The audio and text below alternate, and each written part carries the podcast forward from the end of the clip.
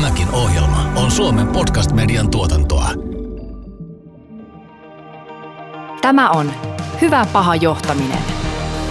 Janne, mitä sä oot mieltä? Pitääkö hyvän johtajan olla tunteeton vai mieluummin mallia tunteet on? Ehdottomasti, Jaakko, tätä jälkimmäistä mallia. Hyvä ja moderni johtaminen perustuu ihmisjohtamiseen ja sitä ei voi tehdä ilman tunteita. No tää vastaus ainakin tuli tunteella. Eiks vaan? Hyvä paha johtaminen podcastissa käsitellään ihmisten johtamisen haasteita ja mahdollisuuksia. Menestyminen muuttuvassa maailmassa ja uusien mahdollisuuksien hyödyntäminen edellyttävät työyhteisöltä oikeanlaista johtamista. Podcast tarjoaa sinulle uutta ymmärrystä ja konkreettisia työkaluja hyvään ihmisten johtamiseen. Se antaa myös vinkkejä sinulle, joka haluat kehittää itsesi johtamista. Juontajina toimivat johtamiseen erikoistuneen Eduko-valmennustalon yrittäjä ja The Kemp Lanchard Companiesin partneri Janne Annunen sekä organisaatiopsykologi, tutkija ja tietokirjailija Jaakko Sahimaa. Tänään puhutaan tunnejohtamisesta, eli siitä, mitä johtajan tulee tietää tunteista ja uusimmista aivotutkimuksista. Meillä on vieraana kaksi kivenkovaa asiantuntijaa, Minna Huotilainen ja Jarkko Rantanen. Tervetuloa. Kiitos, kiitos. Kiitos. Minna Huotilainen, sä oot professori ja aivotutkija Helsingin yliopistolta. Sä sovellat neurotieteen tutkimusta muun muassa työelämän kehittämiseen ja oot ollut mukana kirjoittamassa useita kirjoja aivoista ja työelämästä. Noin tutkijan näkökulmasta, mitkä on sun mielestä tärkeimpiä asioita, joita johtajan tulee tietää uusimmasta aivotutkimuksesta?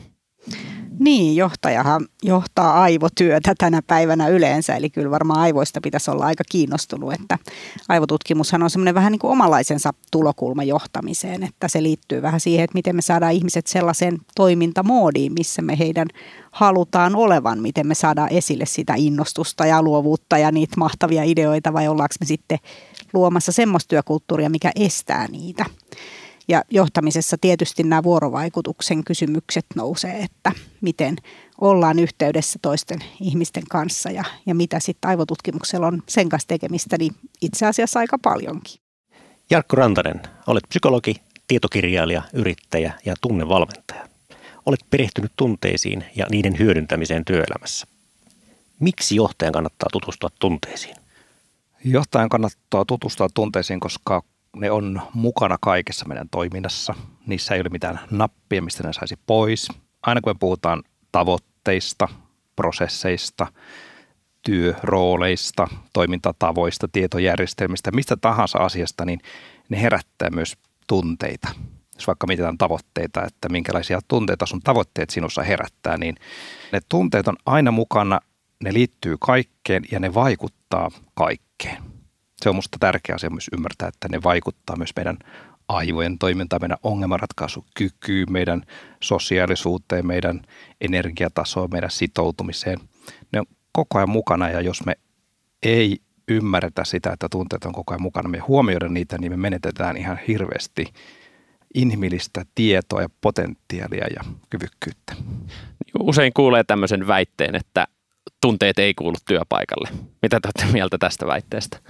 No se on kyllä ihan, ihan mahdoton väite, että eihän ole olemassa ihmistä ilman tunteita, että ainahan joku tunne on päällä. Että jos ajatellaan niin kuin ihan semmoisesta primitiivisestä näkökulmasta, niin tunteethan on niin kuin tämmöisiä optimointitiloja, että mitä nyt olisi tässä seuraavaksi odotettavissa, mitä todennäköisesti seuraavaksi tapahtuu, mitä multa odotetaan, niin että ihmisen elimistö sekä niin kuin keho, mutta myös mieli on valmistautunut siihen, mitä odotetaan.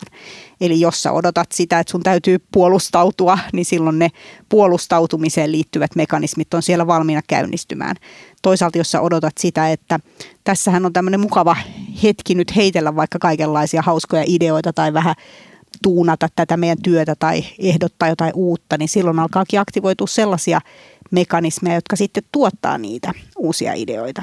Että aina joku tunne on päällä, se ei välttämättä tarkoita semmoista valtavaa draamaa, niin kuin jossain saippuaoperassa, se ei ole välttämättä sellaisia tunteita, vaan ne on ihan niitä arkisia oletuksia siitä, että mitä on tapahtumassa. Ja osa niistä tapahtuu myös meidän niin kuin tietoisen mielen ulkopuolella, että, että ne on ihan tämmöisiä esitietoisia, hyvin primitiivisiä. Vaikkapa taustamelu on yksi semmoinen esimerkki siitä, joka aikaansaa tämmöisiä reaktioita. Eli silloin me valmistaudutaan siihen, että jotainhan täällä varmaan nyt tapahtuu, kun täällä tällaista vaikkapa remonttimelua tai jotain muuta kuuluu. Eli silloin vähän niin kuin valmiustaso nousee, että pitääkö tässä nyt kohta jotenkin reagoida tähän asiaan. Eli ei ne kaikki ole tosiaan semmoisia niin kuin suuria tunteita tai tämmöisiä, mitä, mitä perinteisesti sanalla tunteet ehkä ymmärretään. Ja toi on musta tosi hyvä pointti ja jotenkin se ajatus, että tunteet ei kuuluisi työpaikalle, sehän tarkoittaisi, jos me otettaisiin niin äärimmilleen vietäisiin, sehän tarkoittaisi, että mä en myöskään koe työssäni iloa, mä en olisi koskaan ylpeä mun työstäni, mä en koskaan tykkäisi mun työkavereista, mä en kokisi onnistumisen elämyksiä, nehän on myös tunteita. Eli sillä useinhan sillä viitataan johonkin niin kuin nimenomaan negatiivisiin tunnereaktioihin, että mä jotenkin osaan ehkä käsitellä ammattimaisesti tai jotenkin johonkin semmoiseen sillä varmaan viitataan, mutta ihan niin kuin absurdi sanonta, että, että tunteet ei kuulu työhön. Meitä tykkään sanoa, että tutkimustieto niin kuin tavallaan on aika yksiselitteistä siitä, että kyllähän tunteet vaikuttaa meihin niin monin tavoin, että jos olet sitä mieltä, että kaikki se tutkimus on väärässä, niin, niin toki sä voit olla sitä mieltä, mutta silloin olet itse väärässä. Että tutkimustieto ei jätä niin kuin sitä asiaa epäselväksi. Me tiedetään, että tunteet vaikuttavat meihin niin monin tavoin. Voidaanko ajatella, että tunteet ovat myöskin tämmöinen taito? No joo, siis tunteiden tunnistaminen itsessään on taito. Eli se, että ihminen tutustuu omiin tunteisiinsa ja vähän oppii oivaltamaan, että mistä ne herää, mitä ne ylipäätänsä on missäkin tilanteissa, mitkä on niitä semmoisia asioita, joiden avulla niihin voi vaikuttaa. Ja sitten tietysti johtajalla se toisten ihmisten tunteiden tunnistaminen ja sitten myöskin niihin vaikuttaminen, niin ilman muuta ne on taitoja. Että joskus vähän mystifioidaan näitä asioita, että jotkut vaan nyt on sellaisia tunneihmisiä tai jotkut on kauhean empaattisia, ne arvaa jostain kulmakarvan asennosta, että mitä, mitä joku ajattelee. Aina voi kysyä toiselta ihmiseltä, että mitä sä ajattelet, miltä susta tuntuu tämä asia. Että ei se sen ihmeellisempää sit ole, kun sitä lähdetään harjoittelemaan, niin sitä opitaan ihan niin kuin muitakin taitoja. Joo, ja toihan on itse asiassa jo yksi tunnetaito, että mä kysyn, että mä kysyn sulta, että no, miltä susta tuntuu tai mitä sä ajattelet, mitä tämä sinussa herättää. Sehän on jo yksi tunnetaito, tämmöinen kysyminen ja ylipäänsä virittyminen siihen huomaamaan just tämä, että oppii tunnistamaan. Tämä on musta hirveän hienoa nähdä kerta toisensa jälkeen, että kun ihmisiä opastetaan ohjatusti siihen, että minkälaisia tunteita mä työssäni koen ja näen, niin, niin se tunnetietoisuushan kasvaa tosi nopeasti. Mm. No useinhan tämmöisissä erilaisissa tulevaisuuden työelämää ennustavissa trendilistauksissa tuntuu tulevan esille nämä soft skills tai tunnetaidot, ihmistaidot. Uskotteko te, että nämä on semmoisia tulevaisuuden työelämän kannalta niin kuin korostuneen olennaisia työelämätaitoja ja jos näin on, niin mistä se johtuu? Kyllä mun mielestä ilman muuta, että tota, aikaisemmin ajateltiin, että sillä on valtaa, jolla on tietoa. Se tuntuu vähän hassulta ajatukselta nyt, koska tietoahan on valtavasti saatavilla ja jokainen ymmärtää, että ei kaikkea tietoa voi ottaa haltuun. Että, että se on ehkä vähän niin kuin muuttumassa se, että, että mikä on sitä vaikuttamisen mahdollisuutta ja mikä on sitä vaikuttamisen niin kuin taitoa. Että se ei ehkä enää olekaan se, että pihdataan sitä tietoa ja sillä sitten vaikutetaan, vaan se ehkä enemmän onkin just sitä, että saadaan ihmiset mukaan niihin omiin ajatuksiin ja pystytään yhdessä tekemään verkostoina, työskentelemään ja, ja löytämään, niin kuin auttamaan ihmisiä siihen potentiaaliin, mikä heillä on. Eli että heistä saadaan niin kuin näkyville niitä heidän parhaita puoliaan. Ja tämähän nyt ei ole sitten enää mitään sellaista, mikä jossain kirjassa, kirjassa tota lukee tai tietoa, jota pihdattaisiin, vaan nämä on niitä taitoja, joita harjoitellaan sitten siellä ihan käytännön työelämässä. Ja niitähän harjoitellaan tänä päivänä myöskin vaikkapa kouluissa. Eli tämä on tämmöinen iso sukupolvimuutos myös, että mä itse työskentelen tulevien opettajien ja kasvattajien ja kouluttajien kanssa ja he on nuoria ihmisiä ja mun on pakko sanoa, että heidän tämmöiset tunnetaitonsa ja, ja tämän tyyppiset soft skillsit niin on kyllä aivan eri luokkaa kuin mitä oli tässä vielä pari vuosikymmentä sitten, että, että heillä on tämmöisiä, he tekee paljon huomioita siitä, että miten esimerkiksi jossain ryhmätyötilanteessa työskennellään, he antaa toisilleen myönteistä palautetta, he saattaa sanoa vaikka näin, että huomasitko, että tuossa meidän äskeisessä ryhmätilanteessa, niin se olit sinä, joka lähti viemään tätä meidän keskustelua myönteisempään suuntaan ja siitä me sitten alettiinkin saada niitä ideoita, että kiitos siitä, että, että otit tällaisen tilan tässä meidän ryhmätyötilanteessa. Kuulostaa siltä, että tämä pitäisi olla opettaja, joka tämmöisiä huomioita tekee ryhmästä, mutta se onkin ryhmäläinen nuori opiskelija. Eli kyllä tota, myöskin se työ kantaa hedelmää, mitä suomalaisissa peruskouluissa on tämän asian eteen tehty. Joo, toi on aivan, aivan älyttömän. Musta on hienoa nähdä, miten se on tosiaan tuolla peruskoulun maailma, tai tuonne ihan varhaiskasvatukseenkin on tullut, ja se on tosi ilahduttavaa. Ja, ja, tota, ja miten me saataisiin nyt se sitten niin kuin työpaikalle meille aikuisille, jotka emme ole käynyt tuota koulua, niin se on varmaan sitä, mitä tässä nyt kovasti harjoitellaan ja tehdään. Onneksi sieltä tulee ne nuoret meitä, meitä auttamaan ja opettamaan. Se on totta. Kuuntelet Hyvä paha johtaminen podcastia. Vieraina aivotutkija Minna Huotilainen ja psykologi Jarkko Rantanen. Mitä nämä tunteet konkreettisesti on? Kertokaa esimerkkejä.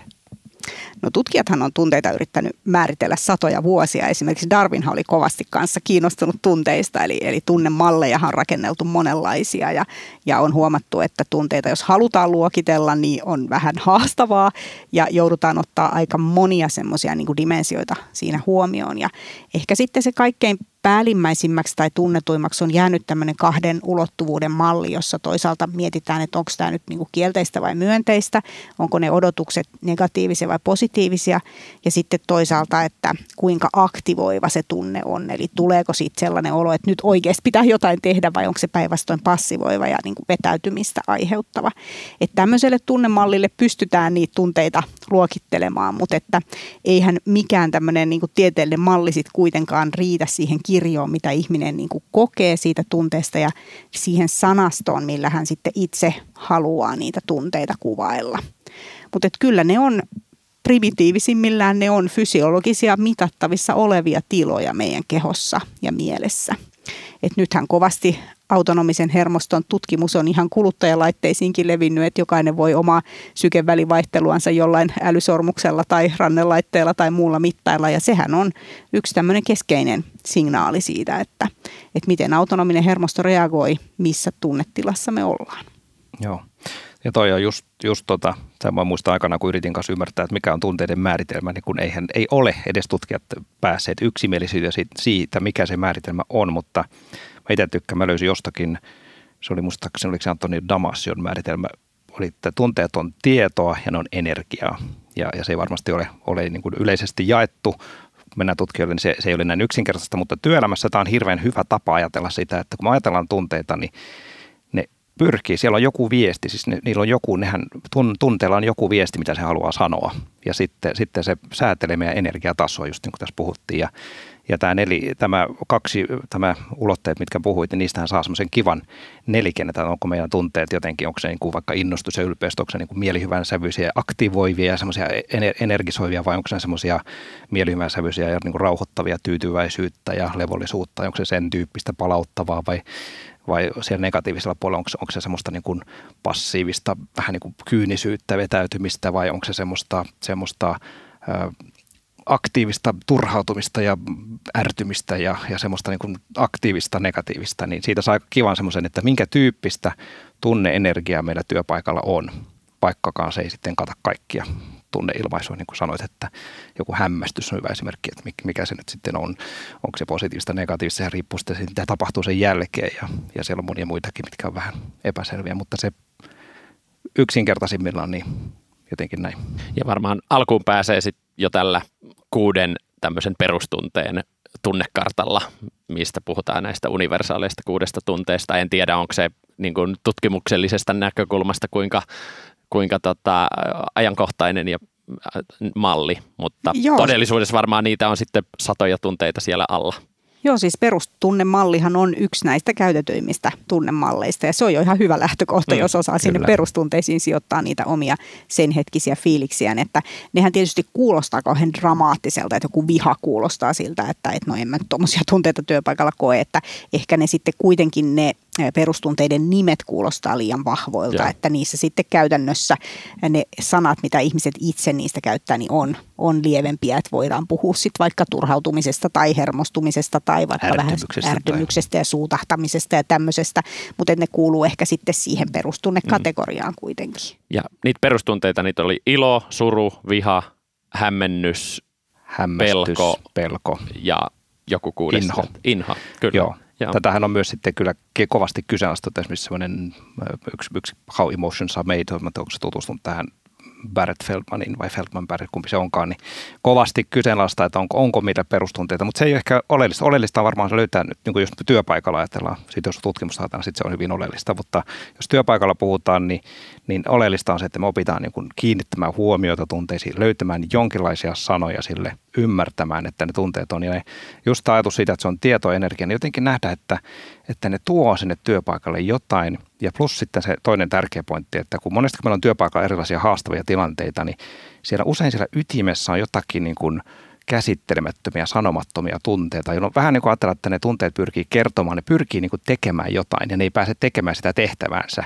Ja silloin ne jää sinne niin kuin ihmiselle pinnan alle kytemään ja, ja ne aiheuttaa monenlaista ongelmaa. Ja sitten kun me saadaan jotenkin sanotettua sitä tunnetta, niin usein se ensimmäinen asia on semmoinen valtava niin kuin helpotus siitä, että huh, mä en olekaan yksin tämän kanssa ja muutkin kokee tällaista ja jotenkin mä ymmärrän, se tunne tulee paljon ymmärrettäväksi, kun se saa sanoja ja Ja tota, silloin se myöskin niin kuin tekee tilaa sitten seuraaville tunteille. Sitten voidaan taas lähteä innostumaan ja sitten voidaan lähteä kiinnostumaan. Ja, ja musta tämäkin on niin kuin hyvä muistaa, että ei, ei voida niin kuin pakottaa työpaikalla. Tunteita ei voida pakottaa, vaan meidän pitää, me usein käytetään Emergyssä, meillä on tämä tämmöinen periaate, että niin kuin avaimen on sovittava lukkoon.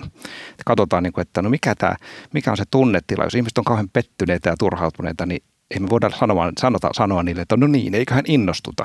Ei ne haluakaan innostua sillä hetkellä. Ne, itsekin jos vaikka just pettynyt tai loukattu, niin en mä halua sillä hetkellä, että oh, nyt musta tuntuukin hyvältä, vaan mä, mä en halua, että musta tuntuu siltä, vaan mä haluan ensiksi jotenkin, että mä kuullaan, mä ymmärretään ja se jotenkin käsitellään ja sitten mulla on tilaa lähteä katsomaan, että no olisiko tässä jotain, mistä voisi vaikka innostuakin. Moni saattaa miettiä, että okei, nämä tunteet kuulostaa tosi mielenkiintoiselta ja myöskin järkiviltä jutuilta, mutta mikä on yhteys sitten tavallaan suorituskykyyn? Miten nämä vaikuttaa tuloksiin? No jos mä tota, aloitan tuosta vaikka siitä, että ö, kun ne vaikuttaa meidän energiatasoon, sitoutumiseen, sosiaalisen toimintaan, ne vaikuttaa vaikka mihin, niin, niin ehkä yksi sellainen puhutteleva esimerkki, mitä aika usein käytän, sellainen vanha, vanha tutkimus jo, mutta tuota, se kertoo, siinä otettiin tämmöinen koeasetelma, että ihmisillä on, annettiin nasta ja tulitikkurasia ja pitkä kynttilä, ja pitää saada kynttilä palamaan ja pystyyn, ja aika on kymmenen minuuttia. Eli tämmöinen niin kuin luovaa ongelmanratkaisua vaativa tehtävä. Ja kun ihmisille vaan annettiin se noin vaan tästä näin, niin kolmetoista prosenttia henkilöstä ratkaisi sen kymmenessä minuutissa. Ja sitten kun me tehtiinkin toiselle koeryhmälle, jotka olivat muuten samanlaisia henkilöitä, niin, niin tota, tehtiin niin, että heille näytettiin ensiksi pieniä komediapätkiä. Eli ajateltiin, että he ehkä tulee pikkasen paremmalle tuulelle. Niin heistä seitsemänkymmentäviisi prosenttia ratkaisi tämän kymmenessä minuutissa. Ja jos me ajatellaan, että me mennään kolmetoista seitsemänkymmentäviisi prosenttiin, ja tämä, tämä tutkimus on niin kuin toistettu monen kertaan erilaisissa yhteydessä. Me tiedetään, että vaikka lääkärit, kun ne saa vaikeita keissejä ratkottavaksi, niin jos, jos me saadaan pikkasen, ja kun sä Minna jossain vaiheessa sanoit, että ei tarvitse niin kuin dramaattisesti, että nyt sitten katsotaan edes komediapätkiä, vaan ihan pikkasen saadaan sitä tunnemaa kevennettyä, niin he pystyvät paljon paremmin hahmottamaan kokonaisuuksia, he pystyvät yhdistelemään ajatuksia, pystyy leikkimään, vähän pelleilemään ajatuksella, ehkä miettimään, voisiko se olla näin vai voisiko se olla näin. Ja se ongelmanratkaisukyky ja se niin kuin potentiaali kasvaa. Ja tämä on taas ehkä just niin kuin toisinpäin, vaikka mainitsin sen masennuksen, niin me tiedetään, että masentuneen ihmisen on usein sellainen ensimmäinen ilmiö, että hän niin kuin lopettaa kaikilla ajatuksilla pelleilemisen, oikein ei näe enää mitään. Ja se mieli menee ihan niin kuin jumiin ja kaikki värit häviää ja semmoinen niin kuin mielikuvitus katoaa ja me tiedetään, että tunteet vaikuttaa meidän suorituskykyyn niin kuin ihan mielettömästi. Ja siksi tämä on hyvä, hyvä muistaa, että jos mietin niin kuin työelämää niin, tai elämää muutenkin, niin no ehkä nyt varsinkin työelämää, niin, niin siellä koko ajan mun pitää ratkoa erilaisia ongelmia. Mihin mä nyt seuraavaksi keskityn? Miten mä näitä asioita priorisoin? Miten mä vaikutan tuohon toiseen ihmiseen? Minkälaisia päätöksiä me nyt tehdään? Me pitää koko ajan ratkoa näitä ongelmia ja ne tunnetilat vaikuttaa meihin koko ajan. Ja se on musta niin kuin aina muistaa, että me tiedetään sitten tutkimuksista, että ne organisaatioissa otetaan semmoisia käytäntöjä, jossa ruokitaan tätä positiivisuutta, ruokitaan tätä niin kuin tunne, hyvää tunneilmastoa, niin siellä innovatiivisuus, innovatiivisuus paranee ja sitoutuminen lisääntyy ja tulokset paranee, siis myös taloudelliset tulokset, laatu paranee. Melkein mitä tahansa mittareita otetaan, niin, niin tota, me, saadaan, me nähdään hyviä tuloksia. Joo, ja tunteet vaikuttaa nimenomaan siihen niin kuin henkiseen työn tekemiseen, että jos työtä nyt sitten olisikin semmoinen, että se ei liukuhihnan vieressä ja laittaa kahta palikkaa yhteen, niin siinä, siinä ei välttämättä tunteilla sitten olisikaan niin suurta vaikutusta. Mutta kun me käytetään meidän henkistä kapasiteettia, meidän mielen niin kuin kaikkia, kaikkia potentiaaleja ja, ja tota niin, kaikkia mahdollisuuksia, mitä se tarjoaa, niin, niin silloin kysymys on myös just siitä aivojen optimointiprosessista, että et kyllä ne meidän aivojen primitiiviset järjestelmät koko ajan miettii, että onko nyt sopiva hetki tässä heittäytyä vähän rennoksi ja ruveta heittelemään kaiken maailman uudenlaisia ideoita ja naureskelemaan, että hei, eihän nämä jutut liitykään yhteen. Ei kun hetkinen, nehän voisikin liittyä yhteen. Vai onko nyt semmoinen hetki, että, että tässä voi olla tiukka paikka tulossa, että mun pitää kohta varmaan nyt niin kuin puolustautua tässä jollain tavalla ja mua varmaan kohta nyt jostain virheestä tässä syytetään ja, ja mulla pitää olla kaikki niin kuin Excelin rivit siellä näytettävissä, että miten mä nyt oon suoriutunut ja niin edelleen. Ja näissä kahdessa erilaisessa tunnetilassa niin aivot valmistautuu täysin erilaiseen toimintaan. Ja sitten kun me ollaan valmistauduttu tietynlaiseen toimintaan, niin semmoista toimintaa myös tulee. Että kyllä silläkin ihmisellä, joka niitä Excel-rivejä oli siellä valmistellut ja jännitti, että häntä varmaan kohta virheistä syytetään, niin kyllä hänelläkin olisi ollut mahdollisuus niitä ideoita keksiä. Mutta ne jäivät sinne hänen tietoisuutensa ulkopuolelle kokonaan siinä tilanteessa. Että kysymys ei ole siitä, että hän miettisi, että no, mulla olisi kyllä tämä idea, mutta mä en ehkä uskalla sanoa sitä, vaan kysymys on siitä, että se idea ei edes tule hänen tietoisuuteensa, koska ne mekanismit on blokannut sen. Siellä on aktiivisena sitä puolustautumiseen liittyvää ja sitä sellaista vähän niin kuin robottimaiseen työskentelyyn liittyvää, että hei, että mut kysytään jotain, mä nopeasti vastaan. Sitten taas mut kysytään jotain, mä nopeasti vastaan. Se on täysin erilainen moodi kuin toi semmoinen minna, ideointimoodi. Minusta niin upeasti sanottu jotenkin, että, että ei, ei se kyse ole sitä, että se, se idea edes, se niin blokkaantuu, se idea ei edes tule. Ja sitten tämä vaikuttaa kaikki just tämän, että hienosti kuvasi tätä, että kun me mennään mihin tahansa palaveriin tai tapaamiseen tai kokoamiseen, niin mikä on se mielen, mikä on se tunnetila, millä me lähdetään näitä ongelmia ratkomaan. Tai hassua, jos mietitään vaikka niin urheilijoista, me tiedetään, että kyllä niiden pitää ensiksi lämmitellä, kun ne menee siihen suoritukseen, tai me tiedetään näitä klassisia esimerkkejä, konserttia tai muusikot, ne pitää ensiksi vähän jammailla, vähän lämmitellä, päästä niin kuin tunnelmaan ja sitten me mennään työpalaveriin. Mä muistan itse, kun mä olin jossain vasta tämmöisessä yhden johtoryhmän kanssa tämmöistä observointia ja menin maanantai-aamuna kahdeksan kolmekymmentä alkoi johtoryhmän kokous ja kaikki oli sen näköisiä, että oi, että niin kuin näki se, oli käsin kosketettu se tietty turhautuminen siinä jo etukäteen ja sitten puheenjohtaja tulee aloittaa ja no niin, tässä meidän agenda ja lähdetäänpä käymään, se on täynnä semmoisia operatiivisia asioita ja tota katoin oikein, että voi harmi, että kyllä me menetetään hirveästi tunne, menetetään niistä potentiaalia. Ja miten pienillä asioilla me voitaisiin muuttaa ihan lähtien siitä, että ehkä, no ihmiset on erilaisia, että kuka haluaa jutella muistakin asioista, mutta voisi jotain, joku pieni keventävä tai kertaus siitä, että no mitä me nyt oikein ollaan tekemässä tai tervetuloa, hei kiva nähdä teitä kaikkia täällä ja nythän meillä onkin tässä mielenkiintoisia asioita. Lähdetään käymään, mitä me halutaan saada aikaiseksi tai mitä, vähän niin kuin virittämään siihen, niin me saataisiin ihan mielettömän paljon parempia tuloksia aikaiseksi. Tässä on niin kuin selkeä yhtymäkohta myös siihen niin kuin esihenkilötoimintaan ja johtamistoimintaan ja johtajien rooliin sen tunneilmaston niin kuin virittämisessä. Miten esihenkilöt ja johtajat sitä niin kuin tunneilmastoa siellä työyhteisössä voi virittää ja, ja miksei ylipäänsä nimenomaan johtajilla ja esihenkilöillä on tärkeä se tunnetaidot ja näiden asioiden ymmärtäminen? Oh, kysyit ison kysymyksen. Kyllä.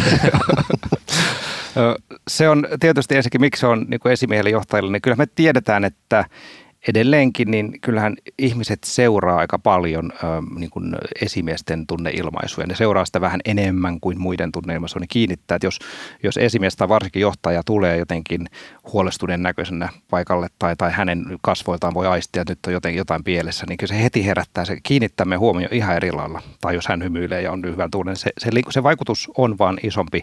Joidenkin arvioiden mukaan esimiesten ja johdon toiminta selittää niin kuin jopa yli puolet sitä organisaation toimintakulttuurista ja sitä tunneilmastosta. No onko sä, meneekö se näin? Ja sitten mä en tiedä, nyt kun me mennään koko ajan enemmän enemmän tämmöiseen verkostomaiseen työskentelyyn, niin voi olla, että tämä muuttuu, että se esimies ei ole ihan niin keskeinen, mutta kyllä se on. Ja, tota, ja kyllä mä sanoisin, että se ensimmäinen asia, mistä, mistä se koko homma lähtee liikkeelle, niin se on tämä, mistä aloitettiin. Minäkin sanoit hyvin, että se alkaa siitä niin kuin tunteiden tunnistamisesta, eli muistaa niin kuin katsoa asioita siitä näkökulmasta, että mikä tunneilmasto on tässä ja nyt. Mikä on, mitä tässä tapahtuu juuri nyt tunnetasolla. Ja se, sen voi itse asiassa oppia yllättävän nopeasti. Virittyy huomaamaan siihen, että mikä tahansa tilanne, palaveri, kokousasia, mikä tahansa asia, kun meillä on ihmisiä, niin pysähtyy siihen, että katsoo, että mikähän tunnetila tässä voisi olla. Ja, ja sitten tota, sitähän me ei koskaan kuitenkaan tiedetä. Me aistitaan semmoinen tietynlainen tunneilmasto ja kenttä, me aistitaan se aika nopeasti, mutta ihan viime kädessä niin me voida tietää, miltä muista tuntuu sitten, vaan sitähän meidän pitäisi esimerkiksi kysyä, että no, mitäs, mitäs teille kuuluu tai mitäs te tämän asian koette tai milläs mielellä tänään olette tai miltäs tämä asia, nyt kun meillä on tämä uusi tietojärjestelmä tulossa, niin minkälaisia tunteita tämä teissä herättää, niin semmoisia keskusteluja on käynyt aika mielenkiintoisia. Tai eräs johtoryhmä katsottiin, kun oli tehnyt just uuden strategian, ja sitten katsottiin johtoryhmässä, että minkälaisia tunteita täällä strategiassa, tämä strategia herättää, ja sitten alkoi ensimmäistä, no kyllä tämä on innostava, ja tämä on kyllä vaan tästä tosi ylpeä, tämä on hieno strategia, ja sitten yksi, yksi johtoryhmässä on sanottu, minussa tämä herättää innoa ja ärtymystä. Mutta voitte kuvitella, kuinka se tunnelma sähköistyi niin kuin hetkessä ja kaikkien mielenkiinto oli taattu ja sitten hän rupesi kertomaan miksi ja sillä oli hyvät perusteet siihen me saatiin, tai niin kuin siitä syntyi ihan mielettömän hyvä keskustelu, joka oli inspiroiva. Se oli, monen, se oli niin kuin elävä ja aito keskustelu. Ja tämäkin on minusta yksi, yksi asia vielä tähän, että me tiedetään, että kun me työelämässä me ollaan niin erikoistettu puhumaan sille järjelle, me puhutaan niitä faktoja. Ja jos me tavallaan otetaan sitä tunteet pois, niin siitä tulee hirveän puuduttavaa. Sitten tulee semmoista, että se ei oikein tunnu miltään. Sitten, sitten tavallaan se työpaikka on täynnä semmoista puhetta, joka ei niin kuin herätä oikeastaan muuta kuin ehkä vähän ahdistusta ja se on aika tylsää. Ja me tiedetään, että kun joku ihminen puhuu aidosti niin kuin tunteella siitä, mikä häntä kiinnostaa tai mikä häntä askarruttaa tai ottaa päähän, niin se on aina mielenkiintoista.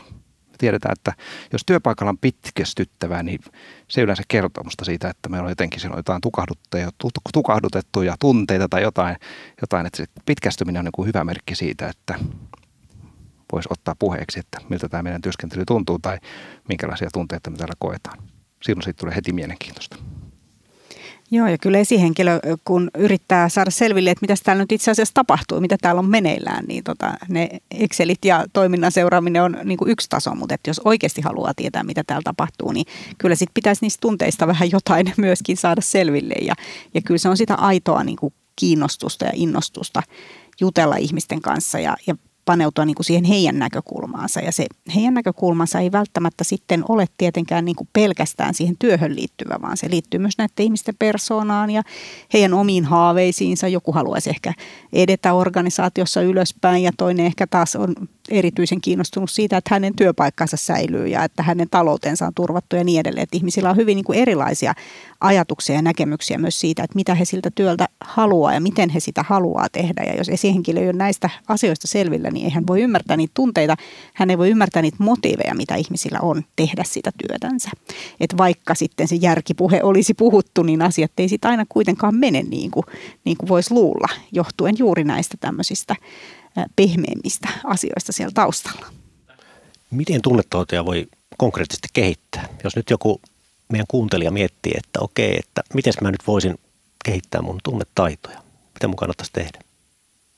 No kyllä niihin omiin tunteisiin tutustuminen on varmaan semmoinen aika, aika tärkeä juttu ja niiden omien motiivien miettiminen ja sen, että mitä, mitä mä itse asiassa täällä tekemässä ja mitä nämä ihmiset mulle merkitsee, mitä nämä hankkeet täällä merkitsee mulle, mitä nämä asiakkaat merkitsee, että ketä he niin kuin mulle on, että mitä, mitä tämä työ mulle niin kuin syvemmällä tasolla on kuin pelkästään se, että mä tuun tänne duuniin aamuisin ja sitten tosiaan se toisten ihmisten tunteiden ää, miettiminen eli, eli se, että mä mietin esihenkilönä, että okei, mulla on tämmöinen viesti mun, mun alaiselle tässä kerrottavana ja mitkä nämä faktat on, mutta että mitä se myöskin hänelle niin kuin merkitsee, miten hän siihen suhtautuu ja kysyä myös sitten häneltä, uskaltaa kysyä se kysymys, että mitä sä ajattelet tästä, millaisia fiiliksiä tästä nyt sitten tulee, että jos me otetaankin tämä uusi toimintamalli käyttöön tai jos sulle tuleekin nyt näitä uusia vastuita tai jotain tällaista näin, että se ei ole pelkästään niitä faktoja, että jos, jos se jää niiden faktojen tasolle, niin silloin jättää käyttämättä sen tiedon, mikä siinä olisi ollut siinä tilanteessa kuitenkin tarjolla. Joo,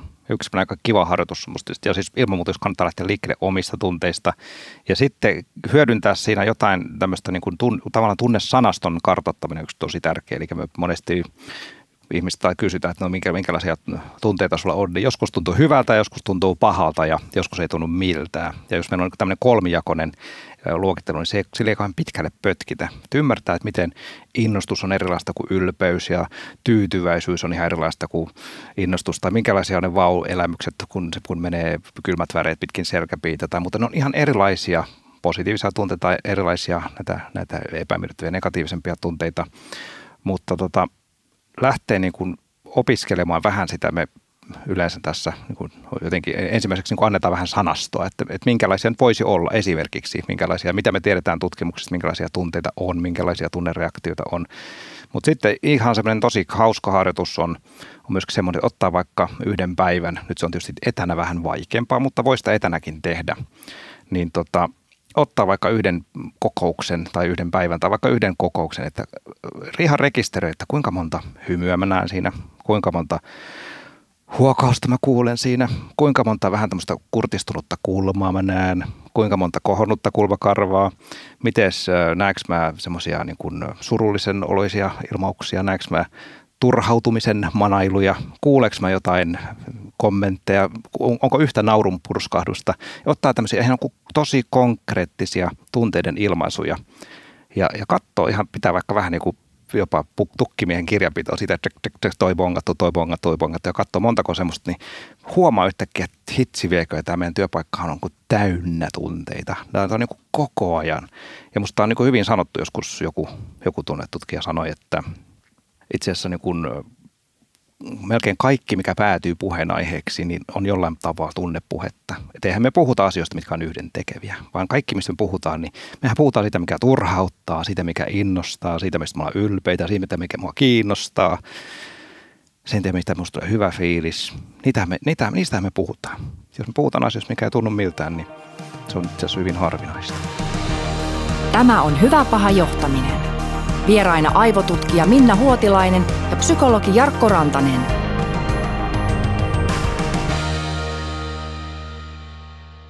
Laajennetaanko hieman keskustelua niin kuin tästä pelkistä tunteista niin kuin vähän laajemmin aivonäkökulmaan?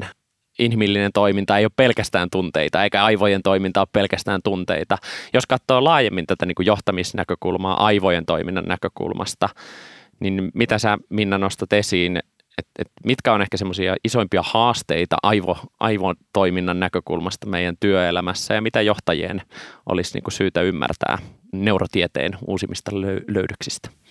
No me ollaan tutkittu työn keskeytymistä ja sehän on semmoinen ä, ilmiö, mitä tuossa viime vuosikymmenellä tosi paljon siitä puhuttiin, että paljonko näitä keskeytyksiä nyt tulee ja, ja mihin niistä keskeytyksistä voi vaikuttaa, koska siis jokainen keskeytys maksaa, että aina kun työ keskeytyy, niin aina työntekijä kuormittuu pikkusen lisää ja aina työ hidastuu pikkusen lisää ja aina tulee vähän suurempi todennäköisyys, että tulee virheitä siinä työssä ja niin edelleen. Ja nämä ei ole sitten niin kuin kokonaisuutena laskettuna enää mitään halpoja juttuja, kun ne alkaa kumuloitua.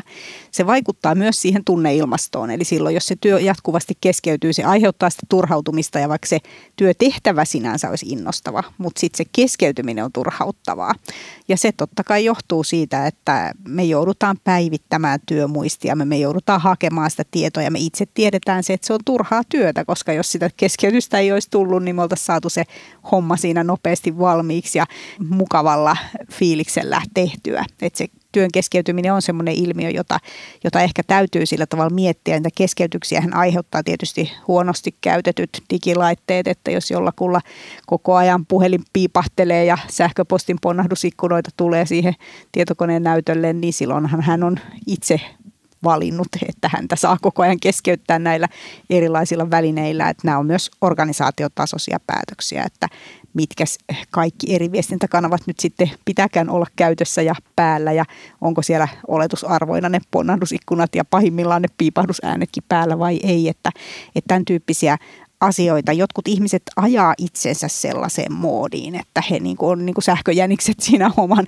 työnsä ääressä hyppimässä koko ajan tehtävästä toiseen ja tuntuu, että sähköposti ohjaa sitä, mitä he päivän aikana tekevät, että aina hyppäävät seuraavaan, seuraavaan tehtävään ja tässä kyllä lähiesihenkilön pitäisi tällainen huomata ja siihen puuttua, että organisaatiossa pitäisi pystyä vähän keskustelemaan siitä, että kuinka nopeasti näihin erilaisiin viesteihin niin kuin pitää reagoida ja että jos sä teet keskittymistä vaativaa työtä tai teillä on hyvä porukka siinä just tekemässä jotain asiaa, niin sulla on lupa laittaa pois päältä ne viestintäkanavat, että itse asiassa sulla on vähän niin kuin velvollisuuskin laittaa, koska me halutaan, että sä pistät tässä niin kuin kaiken nyt tähän työtehtävään peliin, etkä samanaikaisesti mietinät kaikkia muita. Tämä on vähän semmoinen, mikä on niin kuin osittain myös työjärjestelyihin liittyvä, että, että monesti kun sitten tehtäviä jaetaan, saattaa samalla henkilöllä olla iso määrä erilaisia tehtäviä ja myös vähän semmoisia eri tahtisia tehtäviä, että voi olla hyvinkin tämmöistä vaativaa suunnittelutyötä ja sitten samaan aikaan pitäisi hoitaa jotain laskujen hyväksyntää tai jotain muuta tällaista, joka on sitten taas kiireellistä ja, ja nopeita pieniä tehtäviä ja ne ei oikein niin kuin sovi yhteen, että siinä kannattaa ehkä sitten myös miettiä sitä, että kannattaako ne tehtävät jakaa sillä tavalla vai olisiko fiksumpaa, että meillä olisikin joku ihminen, joka tekee niitä juoksevia tehtäviä ja sitten asiantuntijoiden työaikaa säästetäänkin enemmän niihin varsinaisiin asiantuntijatehtäviin. Tuossa oli hirveän kivoja kommentteja Minna ja musta. Tota, mulle tuli mieleen, joku on sanonut hienosti, että sähköposti on muiden mielipide siitä, mihin sinun pitäisi nyt keskittyä. Se on, se on aina niin kuin muiden agenda. Että jotenkin, jotenkin muistaa tämän, että, että, niin kuin, että okei, mä katson sen, niin sit mä tartun niin kuin muiden agendat. Miten pystyisi itse ensiksi ennen kuin tarttuu mihinkään, niin miettimään, että mitä, on, mitä mä tänään haluan saada aikaiseksi. Tai jos, jos mä saan tänään yhden asian tehtyä, vain yhden, niin mikä olisi niin tärkeää, että mä voin todeta, että mä tein, tein sen nyt niin kuin tosi mielekästä työtä. Ja tämä on jotenkin, tämä on musta häkellyttävä, että miten vaikeaa tämä niin kuin on. Ihan niin kuin itsekin, miten, niin kuin mä, kuinka, kuinka tätä tietää ja ensin sitten niin kuin pirskata, kun se kännykkä kilahtaa, niin kuin, oh, mitä, tai, tai jos, jos ei se olekaan tuossa käden ulottuvilla, miten orpo-olo tulee. Ja, ja siinä musta tämä olisi just niin mainiot, jos sitä voisi yhdessä tehdä työpaikalla sopia, että nyt meillä on tästä aamupäivä, niin kuin joillakin paikoilla tehdäänkin, että sovitaan, että meillä on aamupäivä rauhoitettu. Siinä aikana ei saa lähettää meille ja pidetään kaikki sosiaaliset mediat, tehdään sitä syvää työtä, sitä keskittymistä vaativaa työtä, mikä vaatii sitä rauhoittumista ja paneutumista ja se auttaa hirveästi, jos niin kuin muutkin tukee mua siinä. Ja tässä on myös kysymys, kysymys tästä työpaikan tunneilmastosta, eli jos on semmoinen olo, että mun täytyy olla koko ajan kaikkiin käytettävissä ja mun täytyy kauheasti niin kuin reagoida toisten ihmisten sanomisiin, niin sehän on tietynlaista semmoista oman paikkansa puolustamista ja se ehkä vähän kertoo siitä, että, että ei uskalla lähteä sille tielle, että hei, että mä, mä saan käyttää mun asiantuntijuutta sillä tavalla, kun mä itse oivallan, että on fiksuinta juuri tässä tilanteessa. Että sekin on asia, josta ehkä sitten kannattaa keskustella, että mistä meille tulee se tunne ja tarve, että meidän pitää hyppiä aina toisten ihmisten kysymysten perässä. Se olisi minä jossain yhteydessä sanonut, että nykyinen työelämä ei sovi aivoille. Avaa vähän tätä. Joo, tämä keskeytykset on yksi hyvä esimerkki ja meillähän on paljon muitakin tämmöisiä muutoksia työelämässä. Jos miettii tota viime vuosikymmentä, niin mä oon käyttänyt siitä tämmöistä pilkkanimeä kuin säheltämisen vuosikymmen ja sillä mä tarkoitan sitä, että aika monet semmoiset muutokset, mitä työelämä toi tullessaan, nehän tietysti lähtee hyvistä ideoista, hienoista kehittämishankkeista ja niin edelleen, mutta sitten kun niitä katsoo aivotutkijan silmin, niin aina ei mennyt ihan putkeen. Eli, eli on paljon sellaisia muutoksia, jotka jotka on tähdännyt hyvää, mutta sitten ne on aiheuttanut tätä sählinkiä. Työtilat on hyvä esimerkki, että monessa, monessa työpaikassa on koitettu työtilauudistuksilla saavuttaa vähän parempaa mahdollisuutta työskennellä yhdessä ja niin edelleen. Ja sitten onkin saatettu kommunikoida ihan jotain muuta, että jos työntekijältä viedään oma työpöytä, niin tarkoituksena oli olla joustava ja käyttää tiloja kätevästi, mutta sitten saatiinkin sellainen viesti aikaan, että sä oot korvattavissa. Tänne voi kuka tahansa tulla näiden työpöytien ääreen näitä hommia tekemään, että sä nyt oot vaan tällä hetkellä yksi, joka täällä on töissä, mutta et voisihan täällä olla joku muukin. Ja tämä ei varmaan ollut se viesti, mitä, mitä työnantaja olisi halunnut viestittää, mutta siltä se saattaa sitten jonkun ihmisen mielestä tuntua, että se oman, oman tota koiran kuva siinä työpöydällä valokuvakehyksissä niin onkin sitten ollut hänelle tosi tärkeä juttu. Ja se kun piti viedä kotiin, niin ei tuntunut kivalta. Ja nämä erilaiset viestintävälineet, joita on tullut ihan valtava määrä, niin ne on kanssa semmoinen juttu, että jokainen uusi viestintäväline on varmaan niin kuin fiksusti mietitty ja johonkin tiettyyn tarpeeseen vastaava, mutta kuka ei oikeastaan mieti sitä kokonaisuutta, että, että jos meillä on niin kuin mun läheisimmän työkaverin kanssa enemmän kuin kymmenen välinettä, joilla me voidaan lähettää toisillemme viesti, niin sitten kun mä etsin sitä yhtä tärkeää viestiä, niin mun pitää kahlata niitä kaikkia välineitä läpi, että hetkinen, että onko se nyt täällä Discord-alustalla vai oliko se sittenkin sähköposti vai hei, se olikin ehkä WhatsApp-viesti, että kuinka kauan mulla menee, että mä ylipäätänsä löydän sen viestin. Eli paljon tällaisia muutoksia, jotka periaatteessa on hyviä, mutta sitten käytännössä se kokonaisuus meneekin miinukselle ja ehkä näissä pitää olla vaan niin kuin vähän vielä vaativampi, että meidän täytyy olla vähän niin kuin konmarittamassa tätä meidän työympäristöä ja keskeytyksiä ja niitä välineitä, mitä me käytetään, että jos ei se ole todella hyvä, niin ei sitten käytetä sitä, että jätetään se sitten kokonaan pois ja,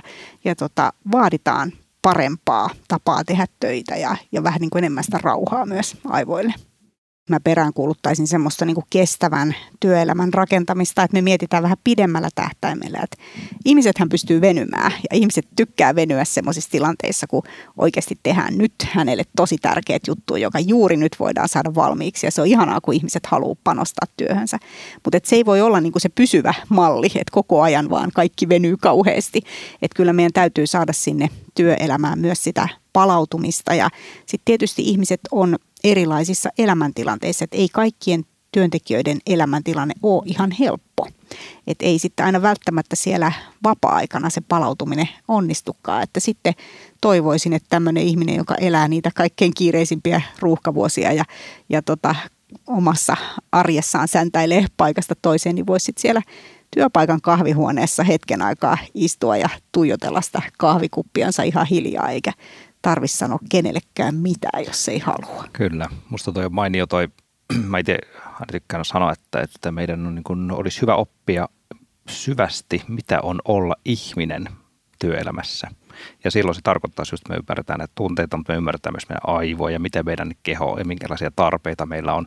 Ja jotenkin rakentaa semmoista ihmisille optimoitua työelämää. Ja musta tämä teknologiahan on varmaan mennyt just näin, että se ei ole ottanut huomioon. Se tavallaan se vastaa siihen haluun pystyä nopeasti kommunikoimaan ja, ja, ja tekemään ja näin, mutta, mutta miten tämä niin kuin fiksusti rakennettaisiin tämä työelämä, niin siinä meillä on varmasti niin kuin tulevina vuosina ja toivotaan, jotenkin toivoa, että mä toivon, että nämä seuraavat sukupolvet, jotka ovat diginatiiveja ja ovat eläneet tässä, niin toivoisi, että he sitten osaavat jotenkin käsitellä tätä paremmin, mutta en, en tiedä, onko mitään merkkejä sellaisesta. Mitä te haluatte kertoa vielä meidän kuulijoille näistä tunteista ja aivoista? Mitä esihenkilön pitäisi tietää? No ehkä se perusviesti on se, että tunteet on joka tapauksessa päällä, että ehkäpä kannattaa hieman kiinnittää niihin huomiota ja aloittaa vaikkapa itsestään ja katsoa sinne peiliin ja miettiä, että miltä minusta juuri nyt nämä työhön liittyvät asiat tuntuu ja sitten pohtia siellä työpaikalla sitä ilmapiiriä, että miltä siellä yleisesti ottaen ihmisistä tuntuu, tutustua myöskin heidän tunteisiinsa eikä pelkästään heidän taitoihinsa. Nyt kun meillä moni johtaja varmaan miettii ja toivoo sitä, että voiko meidän työntekijät antaisi itsestään mahdollisimman paljon ja toisi itsensä täysillä töihin ja olisivat innostuneita ja sitoutuneita työnsä suhteen. Ja sitten meillä kuitenkin varsinkin ylimmässä johdossa meillä usein on semmoinen tietynlainen kulttuuri, että fiksu johtaja osaa nähdä uhkakuvia ja osaa vähän synkistellä ja, ja vähän varoitella, että oh, jos ei me nyt olla varpailla, niin hukka meidät perin ja Ja sikäli kun meidän on hyvä näitä uhkia realistisesti katsoa silmästä silmään, niin toisaalta me tiedetään tunnetutkimuksesta, että miten pelko meihin vaikuttaa. Ja jos me halutaan tuoda ihmisten täyspotentiaalille käyttöön, niin ei pelko ole se paras tapa, vaan se mitä me tarvitaan, niin me tarvitaan johtajia, jotka osaa luoda realistista toivoa ja semmoista perusteltua uskoa ja luottamusta ja miksei jopa innostusta tulevaisuuden suhteen. Minna ja Jarkko, iso kiitos, että tulitte vieraaksi meidän podcastiin. Kiitoksia. Kiitos. Kiitoksia. Jos pidit tästä jaksosta, niin muista seurata meitä Spotifyssa tai tilaa meidät Apple Podcastissa, niin kuulet uudet jaksot ensimmäisten joukossa.